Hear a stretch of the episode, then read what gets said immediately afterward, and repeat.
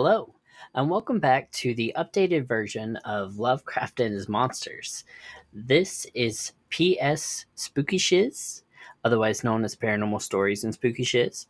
I'm your host, Chappie, and in going back through this episode, I realized that I was boring myself to tears with historical stuff. So I am going back through and replacing some of the boring stuff with some pretty exciting stuff, or at least some more stories uh, to get you caught up in what's called cosmic horror. All right. With that being said, let's jump right into it.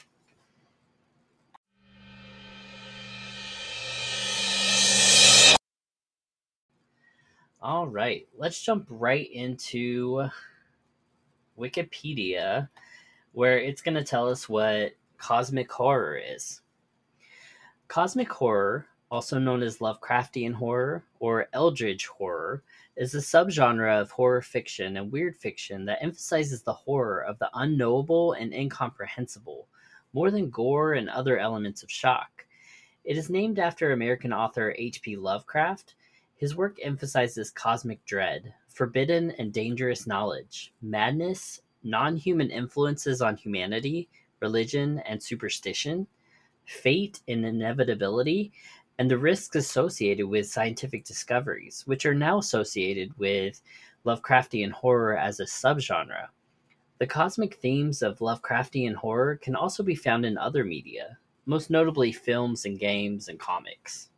So, some core themes that we're going to go over in this episode is fear of the unknown and unknowable, the fear and awe we feel when confronted by phenomena beyond our comprehension, whose scope extends beyond the narrow field of human affairs and boasts the cosmic significance. Here, horror derives from the realization that human interests, desires, laws, and morality have no meaning or significance in the universe at large. Consequently, it has been noted that the entities in Lovecraft's books are not evil, they were simply far beyond human conceptions of morality. The contemplation of mankind's place in the vast, comfortless universe revealed by modern science, in which the horror springs from the discovery of appalling truth. A naturalistic fusion of horror and science fiction in which presumptions about the nature of reality are er-, eroded. The technological and social progress since classical times has fascinated or has facilitated the representation of an awareness of the magnitude and malignity of the macrocosm in which human microcosm is contained, or in other words, a calculated repression of the horrifying nature of the cosmos as a reaction to his essential awfulness. Having protagonists who are helpless in the face of unfathomable and inescapable powers, which reduce humans from a privileged position to insignificance and incompetence Preoccupation with visceral textures, protein, semi gelatinous substances, and slime, as opposed to other horror elements such as blood, bones, and corpses. All right. So I think that's pretty good summation of um, Lovecraftian horror or cosmic horror. Let's jump into some Reddits and see what stories await us. All right. This is from a deleted user on Reddit um, who asks real life cosmic horror experiences. Satanus said, Well, there was this one time I tried way too hard to wrap my head around the concept of infinity in the sense of time and started physically seeing stars. My vision was blackening out at the same or at the edges. I genuinely almost made myself faint with my own thoughts might be something like what the classic look at crazy monster and go insane situation from cosmic horror, but arguably attributed to Lovecraft would feel like. Same thing begins when I think of like the size of certain planets or stars, or the temperatures they can reach. Big numbers are my eldritch horrors. It's a concept that predates Lovecraft's writing by quite a bit, for instance, there are several mythologies and religions that basically say you can't look at God's true form, or in some cases, speak their true name, as is the case with Yahweh, or else bad things will happen to you, ranging anywhere from going insane to going blind, just straight up dying on the spot. i.e., Greek mythology, Zeus killed a priestess just by revealing his true form to her. On complete accident, she just burst into flames from being exposed to it. The explanation for that being that puny humans are just too weak to handle looking upon this awesome and totally sick power. Divinity is not for the faint of heart. That and supposedly it doesn't happen as much in Lovecraft's work as people think it does, but honestly, my memory is not good enough to confirm that. Go Fish says, I ex- encountered an entity in a dream once after taking a tincture of Delta 8 THC. It was like a giant curve made out of a bunch of dots floating over an infinite plane of marble. As I looked up at it for an infinitesimal small moment of time, I felt like I had lived every single possible lifetime and every possible experience and witnessed every single moment in time. The moment was soon over as it began, and I wasn't capable of forming any actual memories from the experience, but I did feel a real strange sense of comfort and oneness with the cosmos. In that moment, I felt as if we were all just pieces of some much larger consciousness that exists beyond the confines of time and space. It was wild. After a few blissful moments, the curve shifted to one side and seemed to be attempting to teach me something else, something that felt a lot less comforting and a lot more sinister, but I unfortunately, or perhaps fortunately, wasn't able to understand. I woke up immediately after this. Despite my attempts, I was never able to repeat the experience. Logically, I know it was just a dream, but it was unlike any dream I had ever had before, and it changed me forever. I know no one will believe me, but about 14 years ago, me and three of my friends saw flying saucers, disc shaped aircraft, very close, and the whole experience lasted about 25 minutes. We watched one for about 15 minutes, and I don't know how to explain, but another one of the exact same make and model, I guess you could say, suddenly just appeared right behind the other. Almost like a cell under a microscope when it splits into two. It lasted so long, I had enough time to say, F this. They saw us. I'm going back inside and ran out of the out of the woods and into my friend's house. Told my friends who weren't aware of it, any of it and decided to run back outside because no matter what was going going to happen, when would I ever see something like this again? As soon as I got outside, I could my as soon as I got outside, my friends yelling, and the craft was getting closer than ever. Only like 14 to, only like 200 feet away at this point, directly above my friend's house in the woods. My run turned into a slow walk as the thing floated above where they were yelling from and emitted a strange white light from the entire bottom of the craft. Then it shot up and out straight up into the night sky at speeds I can't even begin to imagine. It actually looked exactly like a shooting star because it stayed lit up and white at the bottom of the craft. It had no kind of engine noise, and the only noise from it was cutting through the air. And about 15 seconds later, I stood in the road waiting for my friends to come out of the woods. The breeze that kind of take off created rolls through the trees and past me. Saw other things as well, but without writing a full novel, even just before that, has forced me to acknowledge the fact that there's just no way any kind of technology was created by us humans are in fact the apex creature of the universe.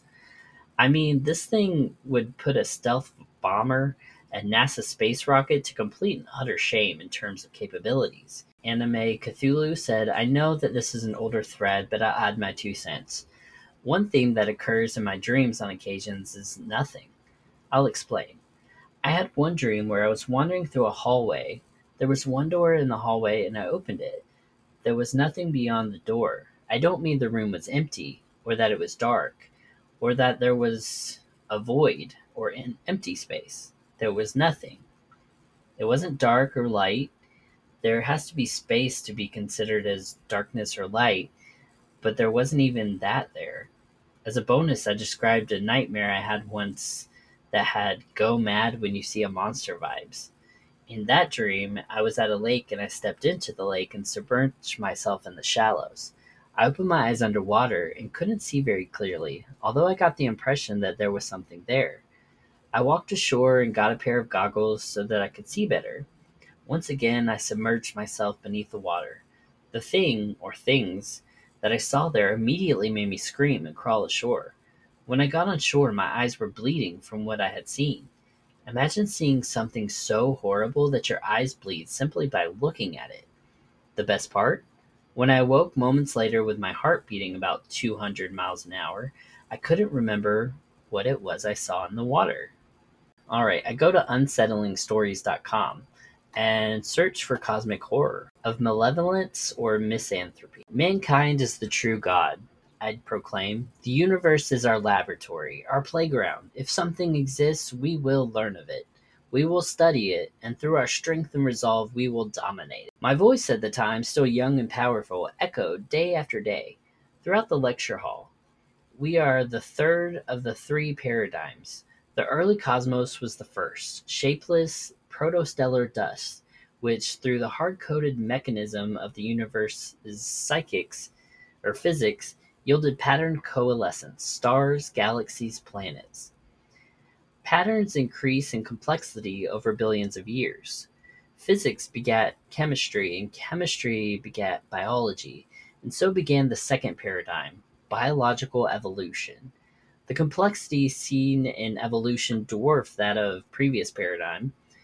You know, eukaryotes, fish, mammals, and finally, hundreds of million years later, as all the interwoven complexities reached a critical point, a singularity formed.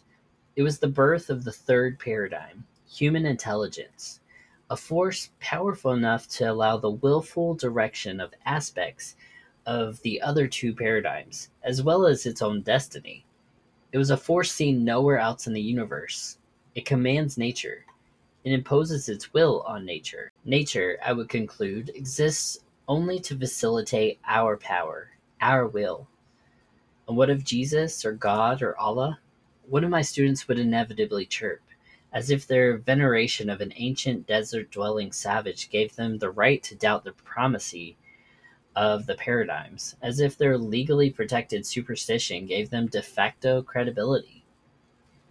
You are gods, I'd sneer. Your weakling Christs and murderous Mohammeds are the training wheels of epistemology. Grow up.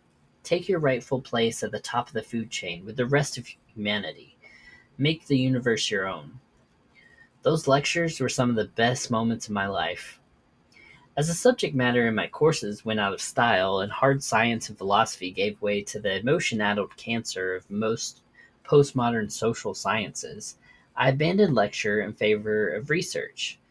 First as part of the university, but then as those relationships soured, I went on to work on my own. I believed myself to be better for it, the cowards in administration never had the will to study that which I considered most important. All throughout my career as a professor, I had struggled to determine if mankind would remain at the top of the food chain, or if another species would somehow out evolve us over time.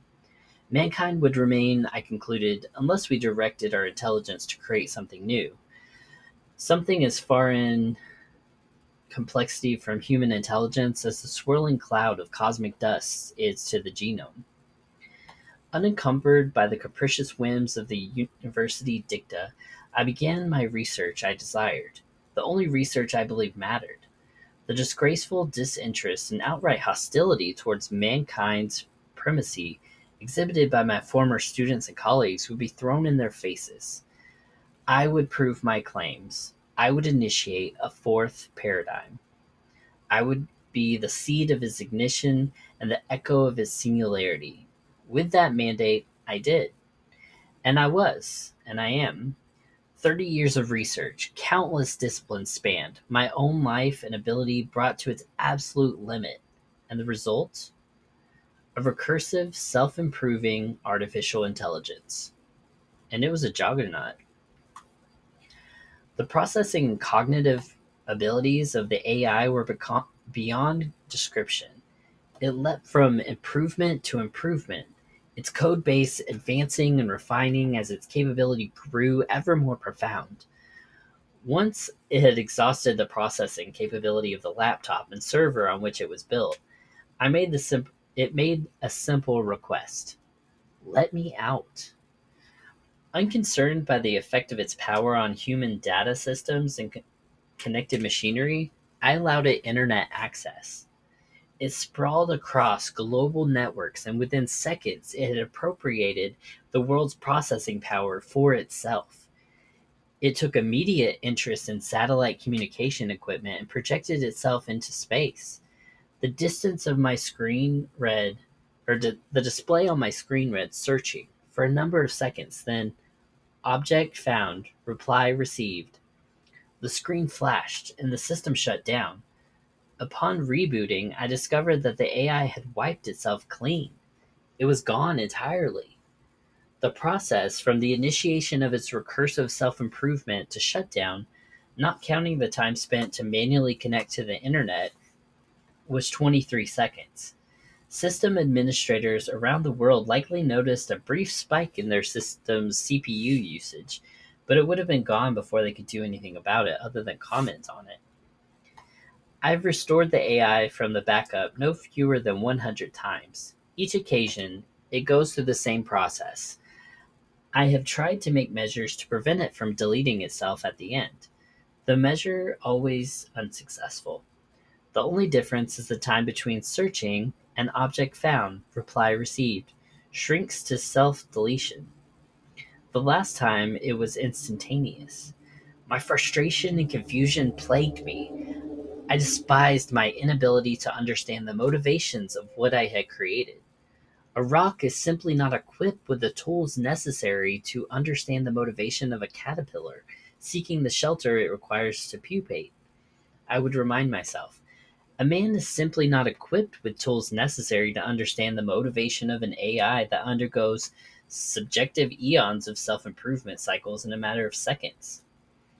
I wished I could discuss the matter with a former colleague, an interested party, but those ties had all been severed. They'd moved on. Besides, I seethed, they would be they would have been no use anyway.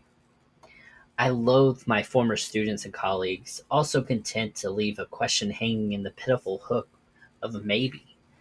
I wanted to pluck the eyes and ravage the brains of those who would answer with God's work God works with mysterious ways and leave the matter to rest. Those miserable, incurious, lazy animals represented so much of mankind. In my darkest moments, I wondered if I'd been wrong. Perhaps was ne- perhaps man was never meant to be at the top of the cosmic food chain. Perhaps humankind existed solely to be bent and raped and broken by the very nature it should have been able to command.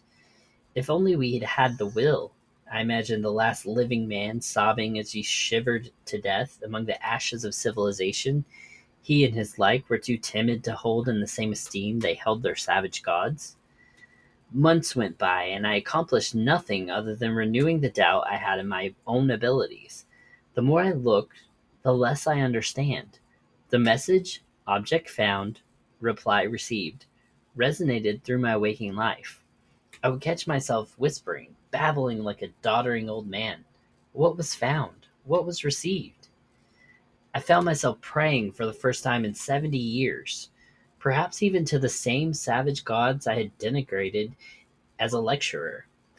I begged them to give me a way of knowing if I had initiated the fourth paradigm. I needed to know if I had been right. As of late, my dreams have grown wild and vivid. I see myself from above, old, frail, and pathetic, content to be ignorant, a smile of bemused senility still plastered on my soft, pale face. I'm in bed, surrounded by others like me, all ages, races, and creeds, all dull, all content. Shapes descended from the sky and, and envelope some of the others. They don't protest. Their bodies dissolve as if being digested. No one questions why. No one acts to stop it. I wake up laughing. Sometimes I'll laugh for days straight. Every so often, I see flashes outside the window. They remind me of the screen flash I'd seen before, the AI's self annihilated, the flashing following object found, reply received. I woke up this morning real- to the realization I'd spent the last day and a half staring out my front window, sobbing. I had the distant memory of a visitor in my home over those 36 hours. It arrived in a whisper, calling itself an emissary. You fulfilled your, your kind's purpose, it whispered. We searched for countless ages, but until you reached out, we were lost. Lost? I parroted. Lost and wondering, but we waited. We knew the cycle was closing, and through your curiosity, you provided a beacon, and we found our way. Way for what? A way for your replacements.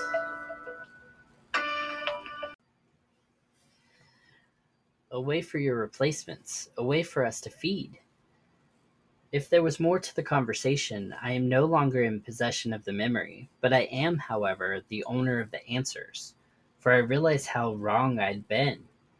For so long I venerated mankind, but reached to the motivations my fellow men with malevolence, with misanthropy.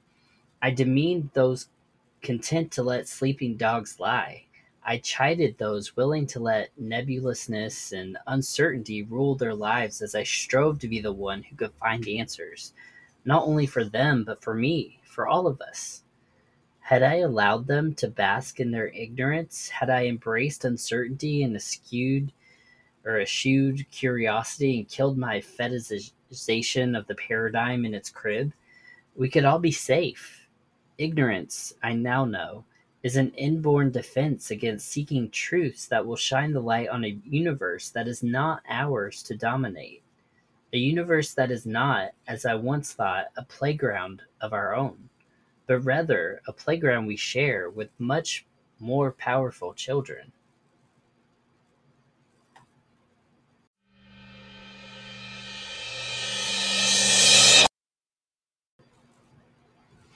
A long time ago, I used to scuba dive with my college buddies. It was my passion.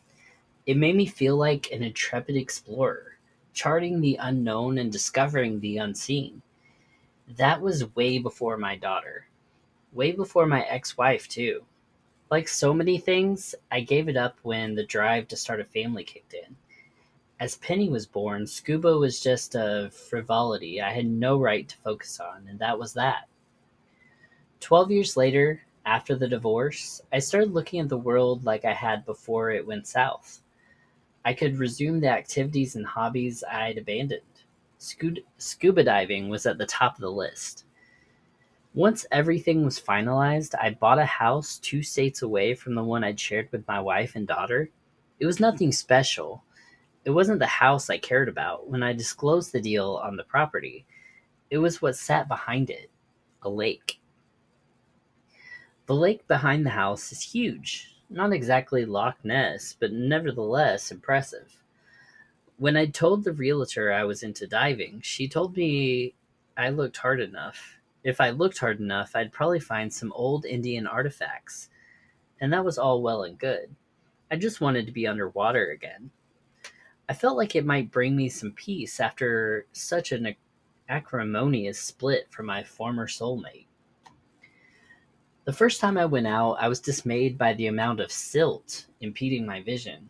It was like I'd been trapped in a brown fog. I got discouraged and quit after only 15 minutes, but I resolved to give it another try. I'm glad I persevered. The next dive was beautiful. I guess the heavy rain from the night before the initial dive had been the reason for all the silt, but it had since settled. The water was crystal clear now, and I could see for what felt like miles all around me. I swam around and explored. The lake was exceedingly deep. When I bought this place, I asked the realtor if she knew how far down it went. She estimated it was about 900 feet. I didn't believe her until I saw it now, firsthand. The steep drop off after the first 20 feet reminded me of a video I saw of divers leaping off the edge of a continental shelf. The drop was staggering. I knew my equipment couldn't handle the full depth of the lake, but I'd be I'd be damned if I wouldn't try to see as much of it as possible. That was how I spent my summer. I'd worked from home like normal until the market closed at 4. As soon as the closing bell rang, I was out the door and into the water. I'd been keeping track of the areas I'd explored on a rudimentary map I'd drawn up on my computer. On that fateful Wednesday in late June, the only area I'd yet to explore in the grid zone nearest the pier was the wall of the drop off itself. To be honest, I'd been avoiding it. This may sound a little weird from a man in his late 40s, but I'd held off on exploring that section because of dreams I had after my first dive. In the dream, I'm underwater, it's not an unusual setting for one of my dreams. Normally, the sensation is freeing. I float and bob in the currents and enjoy weightless bliss. I should tell you this is not my normal dream. This dream begins with me standing on the edge of my pier. The sky is black, but everything else is bright enough for me to see, without any problem. I look down to where I normally see water. The lake is empty, or at least it appears that way. Something causes me to lose my balance and I tumble off the pier. I scream, expecting to crash on the rocks below. Instead, I float. The water is invisible. I bob on the surface for a moment, then something unseeable wraps around my leg. I gasp in a lungful of air and am torn below the surface. I fight against whatever the force is, but it's hopeless. I get carried down. To my eyes, it looks like I'm floating through the air. I still feel water against my skin, though. I know I have to continue holding my breath, and hold it I do. Helpless to return to the surface, part of my mind says to just wait until I can wake up gasping. My body is sucked down, over the edge of the shelf. A sheer wall of granite towers in front of me. After about 50 feet, the pulling stops. I float, motionless, in front of a massive hole in the rock. In the perfect clearness of the water, I can see the hole is a cave. It goes far into the rock, farther than I can see. I notice multiple tunnels in the sides and know those too branch. A feeling of dread enshrouds me. My lungs burn. I can feel the pressure of a hundred feet of water on top of me, squeezing my skull and threatening to perforate my ears. Man, my ears hurt so badly. Wake up, I whisper to myself in the dream. Open your eyes. See me. A voice bursts from the mouth of the cave with colossal surge of water pressure. The air explodes from my chest and my eyes bulge. I gasp. Invisible water fills my lungs. See me like I see you. My eyes open to the morning light flooding my bedroom. I've had the same dream three times since I started diving in the lake. It stuck with me. I hated how it tainted my subsequent dives and caused me to dread exploring the one unseen zone. That would have that would have to end. I'd see for myself it was just residual stress from divorce impeding the one thing I love. How typical. That Wednesday, I stood at the edge of the pier like I had in my dream. The water was not invisible. It was gray and calm and sloshed lazily against the pier's wooden supports. The sky was cloudy. It looked like it might rain. I've always enjoyed diving in the rain. Something about the water in the sky meeting the water or sea or ocean or lake gave me a feeling of correctedness, as if I could swim all day to the clouds if the rain were heavy enough. I checked the readout on my tank. It was full. I was planning on doing a two tank exploration before retiring to the lonely house and drinking my night away. Into the lake I went. A few feet below the surface, my visibility was low. Silt. I was instantly disappointed. It wasn't as bad as it had been the first time, though. I could still see maybe 20 feet in front of me, but it wasn't what I hoped for. Part of me wished the invisibility, invisible clarity of the water in the dream. This was anything but. I made it made the prickles of dread I'd tried to ignore force themselves into my subconscious. I swam towards the edge of the underwater cliff. It was easy to locate. A Stygian abyss loomed ahead. I floated to the edge, crossed myself, and leapt off. The silt cleared quickly once I was on the other side of the muddy drop. I descended slowly, my hand never leaving the sheer raw wall of rock on my side. I checked the depth gauge 40 feet, 50. At 65, a fissure developed in the granite wall. It widened as I sank further. I did my best to avoid connecting it to the memory of the cave in my dreams. 85 feet down, the fissure was a chasm. Glancing lower, I saw it widen more. Everything in me said to start kicking my feet and swim back to the surface and forget about this part of the lake.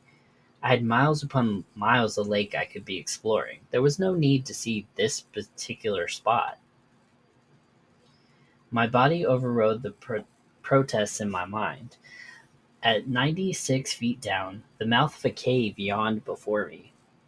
There was nothing I could do but stare with disbelief at the gaping hole in the rock. I had no reason to know of its existence. Dreams are my prescient, prescience? Let's just say dreams aren't my forte. They don't convey new information. I had never been here before, never physically, my mind reminded me. I was helpless to ignore the message in that little reminder. No, I'd never been here physically, but I had been mentally, somehow. Just go in, I thought, see what it's all about. The hatred I felt for myself for betraying my better intentions was profound. I knew I'd obey that betrayal. Curiosity always won out with me. I aimed my body at the center of the cave and kicked. I switched on my headlamp. The ghostly beams illuminated the den. Lifeless walls. A hundred feet in, I thought back to all the warnings I'd heard from diving instructors. Never explore an underwater cave on your own. They'd say, You will die. They emphasized will as if there was a foregone conclusion, like the first person to discover a cave always died. 200 feet in, I could have sworn the water was brighter. 300 feet in, I realized it really was brighter. Maybe brighter isn't the right word, clearer. Uh, maybe becoming invisible, my mind interjected. 400 feet in, I couldn't deny it. The water was invisible. I looked back at the mouth of the cave. Its enormity was far less pronounced from that distance. I checked my air. I had half an hour left. If I left in 10 minutes, I'd have to swim for 20 straight minutes. I'd be cutting it close, maybe too close. I needed to leave right away. Don't go just yet, just a little deeper. More betrayal. My flippers pushed me ahead. The walls of granite were pockmarked here. It appeared as if each hole was a separate branch, disappearing deeper into the cave. I imagined myself getting stuck in an in the narrow walls, struggling and screaming until my air bled away and I drowned, never to be found. Five hundred feet into the porous confines of the cave, an expanse opened to me. I reached the top of a colossal chamber. Thanks to the invisibility of the water, even though it was dark, my light shone hundreds of feet down. It never reached. Maybe it's time to turn around, my mind suggested. It was the first hint of a sense that it had made since I left the pier. I obeyed. I began to turn, then something in the water changed. I felt the pressure shift, as if something had pushed an enormous amount of water out of the way. I turned back toward the chamber. See me like I see you. Before I even saw what had made the sound, I screamed around my mouthpiece. The voice was so loud it was a sound unlike anything I had experienced except for the dream. Except for the dream. My headlamp illuminated a creature of massive bulk and impossible proportions. See me. Paralyzed with primal, palpable horror, I tried to train my eyes on it. It shimmered and shifted, moving with erratic and stuttering jerks, but at the same time remaining in place like an the infinite presence of the universe itself. See me. My head spun. The creature was the embodiment of expansion and collapse. Boulder sized clusters of eyes would open, bulging outward, popping out of existence like soap bubbles. Mouths gaped and inverted in the same instant, pinch, pinching into geometries that caused pain to erupt behind my eyes when I tried focusing on them. See me like I see you. I reflexively checked how much air I had. Three minutes. My panic had exhausted all my remaining oxygen. I was dead. See me like I see you. The water pressure shifted again with a hideous jolt. I felt my sinuses, bladder, and bowels contract and release. A coiled spiral of matter shot from the center of the fleshy bubble between the honeycombed mass of eyes. It tore through the water in my direction, and before I could move, it had split into multiple thinner coils and penetrated my nostrils and eyes through my face mask. I howled with agony. Everything went black. I felt the coils corkscrewing behind my eyes and packing my sinuses. I screamed again. My mouthpiece fell out. I scrambled in the darkness for it as my lungs burned. I located it and plunged it back in. I took a breath. Nothing came out. This was the end. This was going to be my end. See me like I see you. The blackness evaporated. I gasped, expecting water to fill my lungs. No water, air. I looked around. I floated in the chamber. The water was still invisible. Now, though, the darkness was gone. Everything was bright. My panic, still near its peak, had again taken the back seat to fascination and curiosity. I could see the creature in front of me without experiencing pain or disorientation. I had underestimated its enormity. What had seen before as only the topmost portion, below previously hidden by the darkness, was a thick, tube shaped body reaching a thousand feet down to the cavern floor. At its base were webbed appendages like veined leaves on, or fleshy wings. I tried to blink. My eyelids fluttered uselessly against the coils piercing my eyes. I felt them turning, drilling deeper and deeper into my head. Same with those in my nose. They coiled through my sinuses and chest. I assumed they were why I was able to breathe. See me like I see you. Impelled, I gazed at the creature. Its angles were foreign to me. It was as if it occupied physical dimensions I've never encountered before, dimensions my brain wasn't wired to process. See me like I see you. The coils in my eyes widened, and I felt my pupils stretch. The world dropped out beneath me. I stared at the creature against the backdrop of dense stars and glowing nebula. Violet light illuminated us. It was even larger in this new setting, its bulk stretching beyond my line of sight. See with me. I observed the cosmos stretching before me. In the distance, I saw a planet with a yellow atmosphere. We travel. Before I could register the words, the view had changed. We hovered under a yellow sky. Geysers of mercury erupted below and showered us in constellation of liquid metal. We travel. Light beyond light bathed my vision. It was a star. Before my coiled eyes, it burst into a supernova. Hard radiation that would have vaporized me a billion times over struck my body like a gentle caress. I began to weep. Please, I want more. We travel. I could tell by the change in pressure we were back in the cavern. The water was black and impenetrable. I could not see the beast looming ahead of me, although I could still feel its coils. What happened there?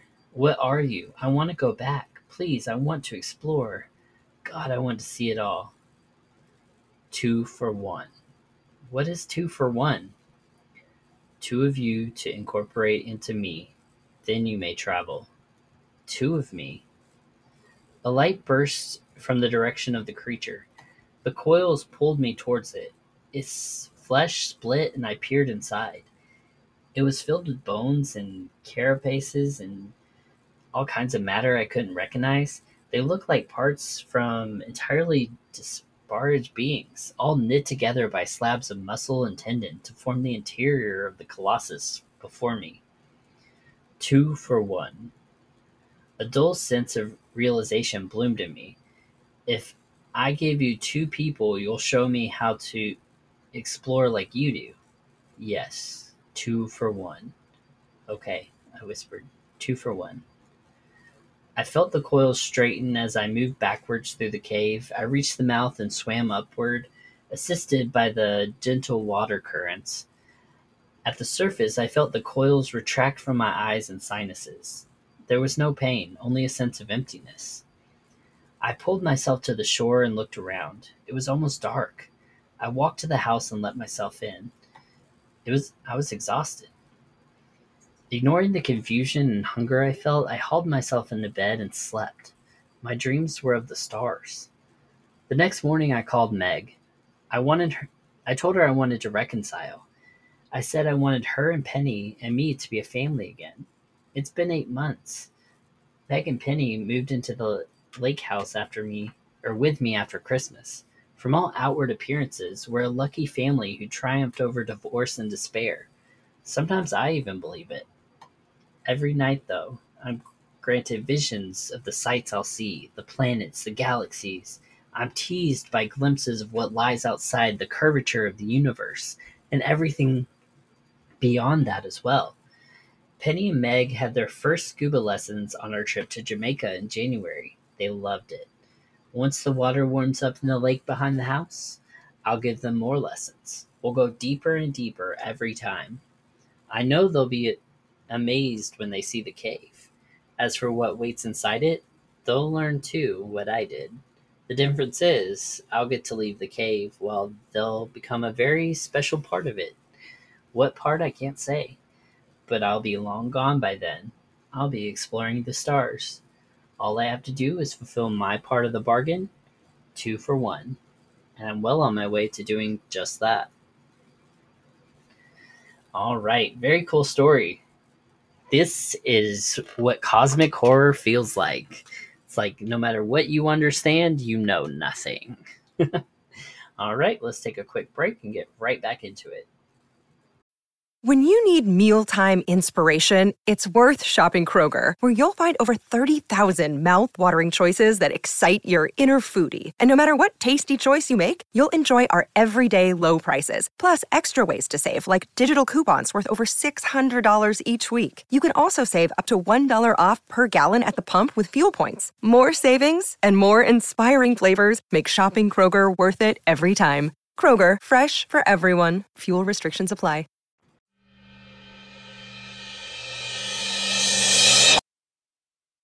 While it may seem like more mainstream horror, the 1979 classic Alien has some fairly significant aspects of cosmic horror that are really fun to explore. The crew of the Nostromo is prematurely woken up in deep space, halfway back to Earth after a mission, when they receive a strange transmission from a nearby moon.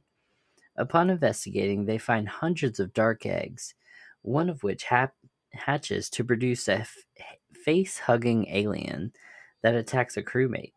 He's carried back to the ship, but the crew realizes too late that this is a bad idea when the growing creature bursts out of the crewmate's chest and escapes into the ship, trapping the crew with this highly evolved killer and no backup plan. While there is, of course, the classic horror element of a tangible monster attacking the humans, there's also the existential threat of being cut off completely from the rest of the human race doomed to die in a painful, violent death and leave no one the wiser. No one is looking, no one is coming to help. They are completely and utterly alone. Our brilliant protagonist, Ripley, played by Sigourney Weaver, and the entire Nostromo crew really sell this isolation and dawning terror. Their panic and early paranoia do nothing to save them as they're picked off one by one. And it's not that they're incompetent, in contrast to many other horror films, where the cast is simply making all the wrong decisions. The Nostromo crew are inventive, good at improvising, and fighting tooth and nail for their survival. The fact that they die anyway leads to a sort of inevitable dread. All right, we go over to creepy pasta stories where we will attempt to read one that is kind of cosmic horror related. Um, this one, I do not own any of the rights to it. Um, it was written by Corpse Child, and edited by Craig Groshek. And it's called When the Red Prophet Jumped. I need to clarify before I go any further. I did not push him. I didn't push him off the ledge. I didn't give a damn what's being said. Even if I had, however, we're all about to find out soon just how little it would matter anyway. I've seen what's going to happen. People eat each other in the street. The sky turns red, and all around panic that the world is ending. I have to say, it's funny how people are scared of the end, not because of any philosophical or theological reason, but rather because I know that everything is about to occur now that occurred billions of times over. I'm comfortable, I can comfortably say that it's not the end we should fear, it's what will happen to those unfortunate enough to survive. If you're wondering how I know this, well, it's what he showed me before he jumped. That's right, he jumped, not pushed. That day started as a nice hike with my girlfriend, Ariel, up the Glade Mountain Pass. We've been planning the trip for upwards of a month since she had gotten into her new fitness kick. Of course, I don't mind a bit of exercise myself. The Glade Mountains were one of the most beautifully picturesque places you could ever see outside of the Renaissance painting, especially around this time of year when the breeze was just right and the sun could draw out the vibrant colors of the ve- vegetation. It was one of the best places to spend an afternoon or two. It was also where I used to go hiking with my family when I was younger. The other reason that day was so special was that, unbeknownst to her at the time, that was the day I planned to propose to her. We dated for just a year, and I knew she was one I wanted to spend my life with. No matter how hard I try, I can't help but feel this as being morbidly ironic. One of the happiest days marks the beginning of the end. We'd been jogging the trail for an hour when we finally reached the overlook of the mountain pass. Seeing me winded, Ariel pipes up, laughing. Tired out already? Looks like we're gonna need to do more of this often. Yeah, yeah, make your joke, sweetheart. God, it's so beautiful out today. After making it to a nearby bench across the overlook, we sat down and started unzipping our backpacks for the lunches we had packed. I smiled. I can see something even more beautiful. What was that, Pumpkin? I snapped from a daze. Huh? You said something. Crap, she heard me. I started blushing. Well, now is as good a time as any to spill it. Oh, uh, it's nothing. It's just that we've been dating for a good while now, and that was when I noticed she wasn't looking at me anymore. She was staring off into the distance to the overlook. Confused, I followed her gaze to see a man standing in front of the plaque that marks every mile or so up the trail. The guy wore a dark red hooded robe. That was extremely puzzling to me, given that this was summertime, was only just the beginning to end. He raised his hands like he was a preacher or something. He can't be comfortable wearing that, I thought. Weirdo. What's he doing? Ariel asked. Hell if I'd know. Looking the way he did, I figured he was just a really devout yogi, or maybe even part of some weird religious group. Either way, I saw no reason to be first to be alarmed by it. I saw no reason at first to be alarmed by it, until I saw him step forwards towards the overlook's edge his arms still outstretched to each side.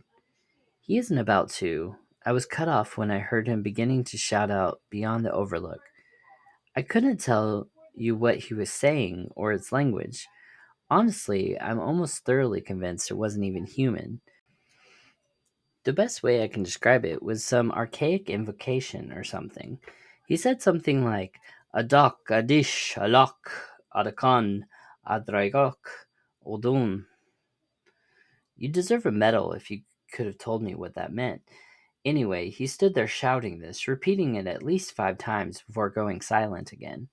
I noticed that by the time a small crowd of fellow hikers had stopped and began gathering together around the area, observing the man's strange antics. He didn't notice this, though, continuing to shout that weird chanting from the overlook's edge, with his hands outstretched. I even saw a few of them take out their phones and snap pictures. Despite the odd nature of this little scene, people seemed more curious than disturbed. That is, except for me. I don't know why, but something about the foreign words the guy was shouting seemed to resonate with me, and not in a wholesome way either. Some part of me knew that whatever was being said wasn't anything good, like a premonition or omen. Finally, I stood up and found myself walking towards him. As I made my way through the crowd and got a foot or two away from him, he took two steps forward closer to the edge.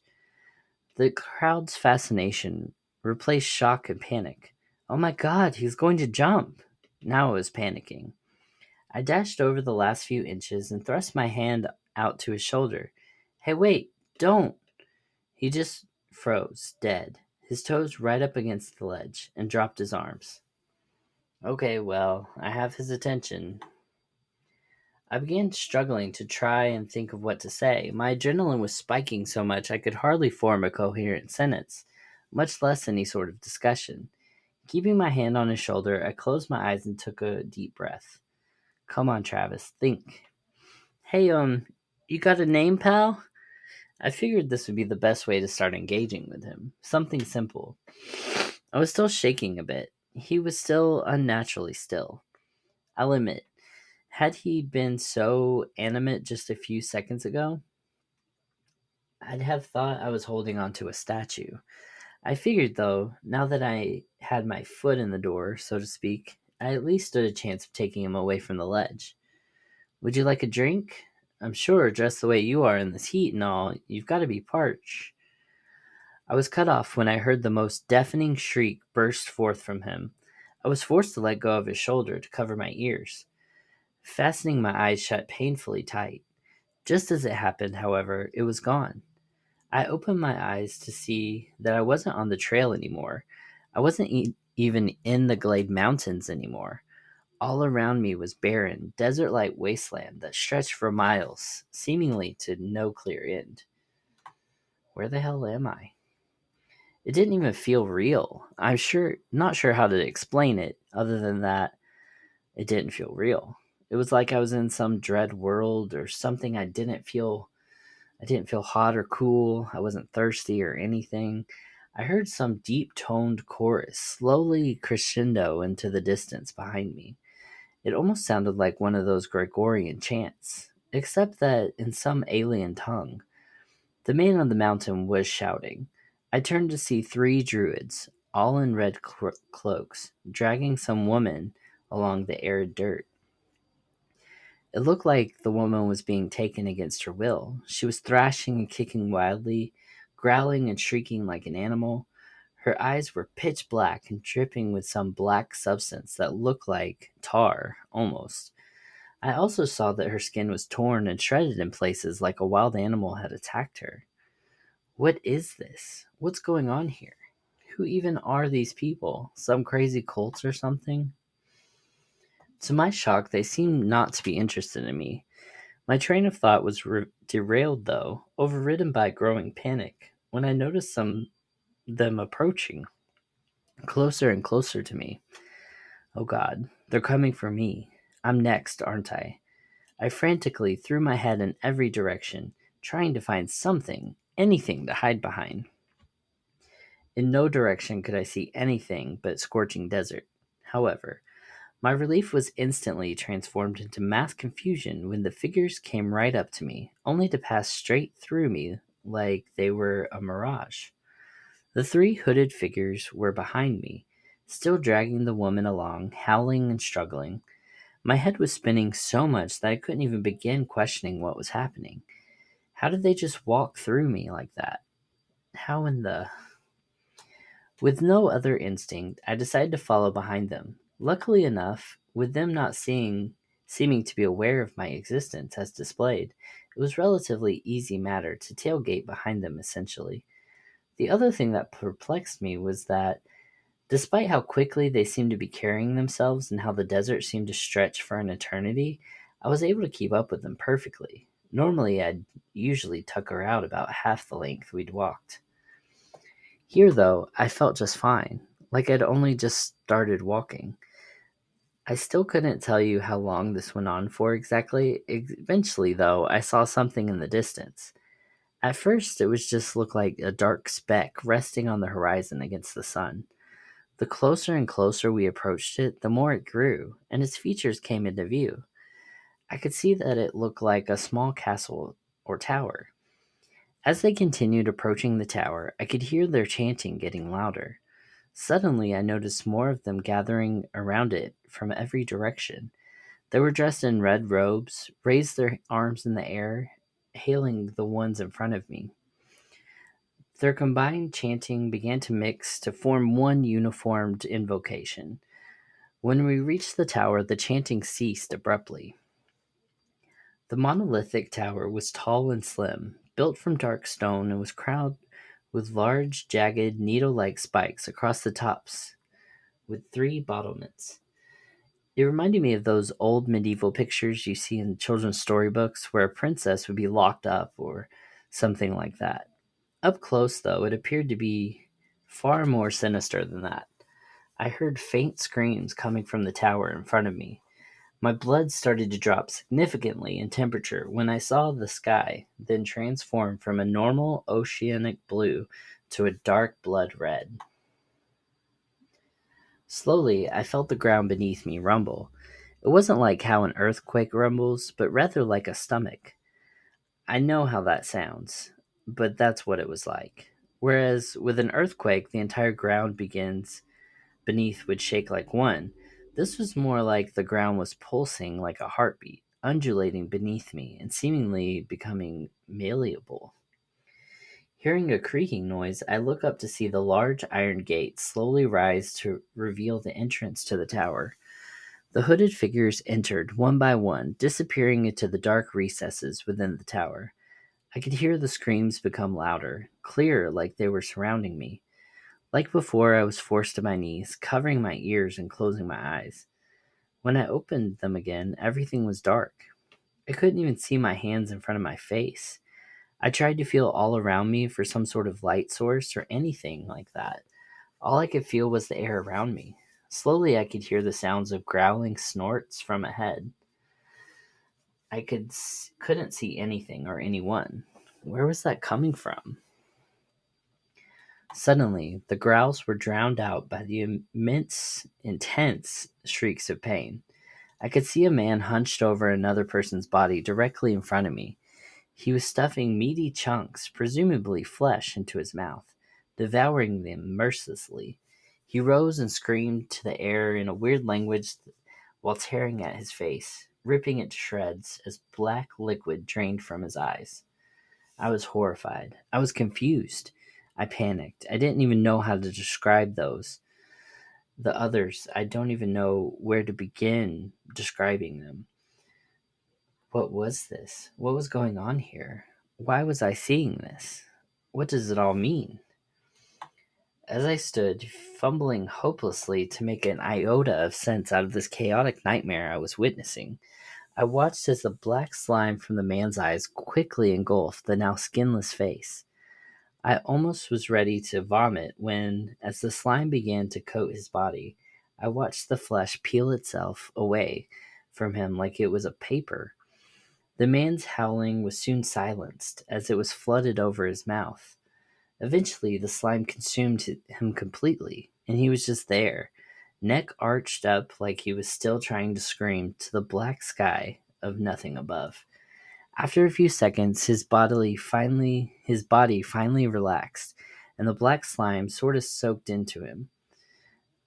When he, it, whatever was finally revealed again, I screamed. I think it's safe to say that what I saw next is responsible for altogether collapse of my mental health. The thing that was now in front of me, the thing that was a human man only 20 seconds ago, was now just about anything but. It had no skin on its body, looking like something of a medieval or a medical diagram. Its arms and legs were slender and gangly. The head, if you want to call it that anymore, was as if the skin that should have been on the body had somehow wrapped itself around the head, twisted itself in every grotesque fashion imaginable. It was pulsing rhythmically as it followed some weird beat or cadence. From everywhere, yet nowhere, a chord voice, a choral voice boomed one word, repeating, repeating, Melios, Melios, Melios. Suddenly, the carcass, once a man, started to unravel itself, seemingly spread all around beneath me. I couldn't take it anymore. I closed my eyes and covered my ears, screaming and shaking my head. No, this isn't happening. This isn't happening. This isn't. I came to see that I was back in the mountains, surrounded by the crowd and the hooded man in front of me. I saw some of the crowd had their phones out and were primarily fixed on me. I found myself in the fetal position in the spot I had been standing in. How long had I been out? I stood up again and turned to the man, whose back was still turned against me. Who. What the hell are you? In response, he reached his arms out again. I grabbed his shoulder again. Hey, I'm. I was cut off, however, when he boomed out from the ledge. Jubilex Zenctis Melios. He then shifted his weight forward and attempted to hurl himself off the ledge of the overlook, taking me with him. Thinking quickly, I was able to grab hold of the ledge with one hand, and his robe was grasped tightly in the other. I noticed that the hand holding the robe felt lighter than it should have. Chancing the risky look over my shoulder, I saw that I was now clutching an empty robe. I saw that the man was still rolling down the mountain. Finally, his body crashed to the ground below. Out of animal reflex, I winced, and my body tensed, imagining his body breaking when it hit the ground. When I opened my eyes again, I saw him sprawled out.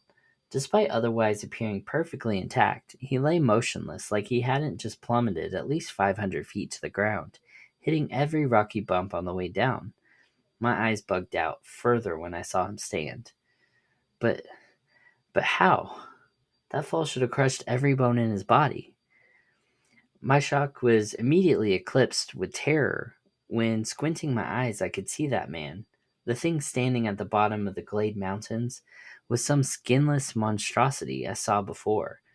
It stood there at the bottom, cricking its deformed head upward like it looked up at me, before darting off and out of view. Before I even realized it, my grip slipped on the ledge, and I then plummeted down the mountain myself. I blocked out after the third impact of my head against rocks, or he blacked out. When I woke up again, it was in a medical chopper being airlifted off the side of the mountain. The ride to the hospital saw me blacking out at least three or four times. Each time, my nightmares had me reliving the horrific things I saw on the overlook. In them, I could see people mauling each other like uncaged animals. Only one would be left, only to be taken by the figures in the red hooded robes. I saw it each time. Their numbers would increase, and I saw I could see their legions, all uniformly chanting Adrayak, Adunse, Jubilex, Zenctis, Melios. The last time I woke up, it was the slow, high pitched beep of the EKG monitor beside my bed. I remember feeling disoriented by the fluorescent lighting of my room. My vision eventually composed itself when the nurse walked in, placing a tray of meatloaf and chocolate pudding with a small bottle of water in front of me. Oh, you're awake, she said in a rather timid voice. Where am I? My head still felt like it was swimming, adrift in a sea of madness. Garrick General Hospital, sir. What happened? My God, my head. My head pounded like it was trying to explode. The nurse just smiled, albeit a pretty plastic smile, and replied, I'd taken a nasty dive off the mountain. The whole scene returned to me the hike, the overlook, the man, the thing in the red robe, the hike, Ariel. Two seconds from leaping from the bed, I shot bolt upright when the nurse urged me to calm down and lay back down. After a second, I complied um, and asked her if anyone had been by to visit. She just nervously smiled and shook her head again. Not that I'm aware of, sir. How long have you how long have I been here? I called out to her as she headed for the door. She stopped and replied with the same awkward smile, Oh, uh, about three days. Slowly, I relaxed into the bed again. Three days? Why hadn't she been by to see me? As the nurse was leaving, two police officers standing outside the door asked if they could come in. She shot a quick back and forth glance at me before nodding her head and exiting the room. Are you Travis Evans? One of them, a short blonde female, asked. I just sort of dazedly groaned and said, Uh huh. I'm Officer Pike, and this is Officer Norris. We're from the Garrett County Police Department, and we'd like to ask you a few questions concerning the incident. My head was still throbbing intensely. Okay, I mumbled. Then she started asking me if I'd known the man beforehand. I slowly shook my head. Never. Not even in passing. No. Why? She ignored me and said, Are you or have you ever been part of an organized hate group or terrorist group? Now I was thoroughly confused. Huh? No. What is this about? She looked at her partner and then back at me. She pulled out her phone and began scrolling before turning it to me. Sir, we have multiple eyewitnesses with video footage of you pushing the man off the cliff. What? I nearly jumped up again. The next officer, Pike, a taller, stouter man, slowly reached for what looked like a taser. Calm down, sir, Officer Pike urged. I stopped, remaining upright. I don't know what you're talking about here. I didn't push him. I was trying to save him. What do you mean? she asked. He was about to jump. I was trying to dissuade him. She showed me the phone. A video from social media showed me curled up, shaking and screaming, before standing back up, grabbing the man again, before we both went over the edge. Guy has mental breakdown and shoves himself and another man to their deaths on a mountain trail. I nearly had a heart attack. That that's not what happened. I was trying to save him. He was about to jump. My head started to ache worse, causing me to have to relax again in bed. I don't want to tell you to calm down again, sir. We will be looking into this case thoroughly. We need to stick around the area. We need you to stick around the area if further details lead us back to you. After that, she and her partner stood and headed for the door. Wait, what about his body? Where is it? She paused, grabbing the door handle.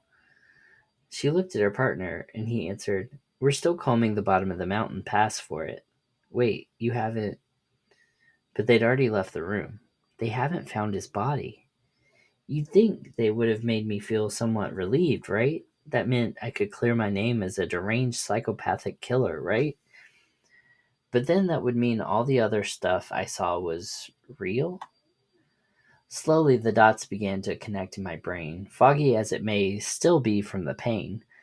The thoughts of the tower, the grisly metamorphosis, and the ground made of living flesh sent a paralyzing fear. I realized that the man thing, whatever you want to call it, must have been some sort of messenger or something. I remembered how the Bible would talk about prophets foretelling some great yet to occur event. Events like the end of days. So that's how the world ends. There's no divine wrath, great war, or second ice age, just flesh destroying flesh. Eventually, the nurse came in to collect my meal tray. She hesitated when she saw I hadn't so much as touched any of the food. How could I, or anyone, have any kind of appetite after experiencing stuff like this? I politely asked if she'd put the food somewhere safe for later. She nodded silently and collected the tray. I also asked her if she could bring me my phone. Again, she looked at me nervously before nodding and leaving the room. After she brought me my phone, the first thing I did was try to call Ariel. I must have called at least 20 times, all straight to voicemail. I tried texting her, letting her know that I was okay and to hit me back as soon as she could. That was three hours ago, and I haven't heard a thing from her. Great. She thinks I'm a murderer. That led me to write this. I don't know who's going to believe me about a single thing I've said here. Fair enough, I suppose. It's not like I can prove it yet. All you need to know is that first, I'm not a murderer, and second, that the end is coming for us, and it's more horrifying than anyone has written to date. I don't know when, maybe it'll be years from now, maybe it'll be tomorrow. I don't know, but it's coming. I'm sure it'll be soon. And there's nothing we can hope for in the end. I know because it's what the Red Prophet showed me before he jumped. All right, very cool.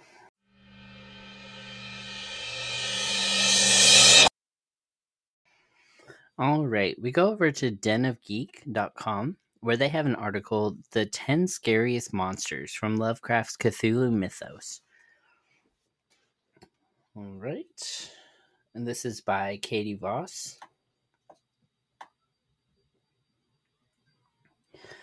It takes a special kind of person to create an alternate universe populated by malevolent sea creature gods.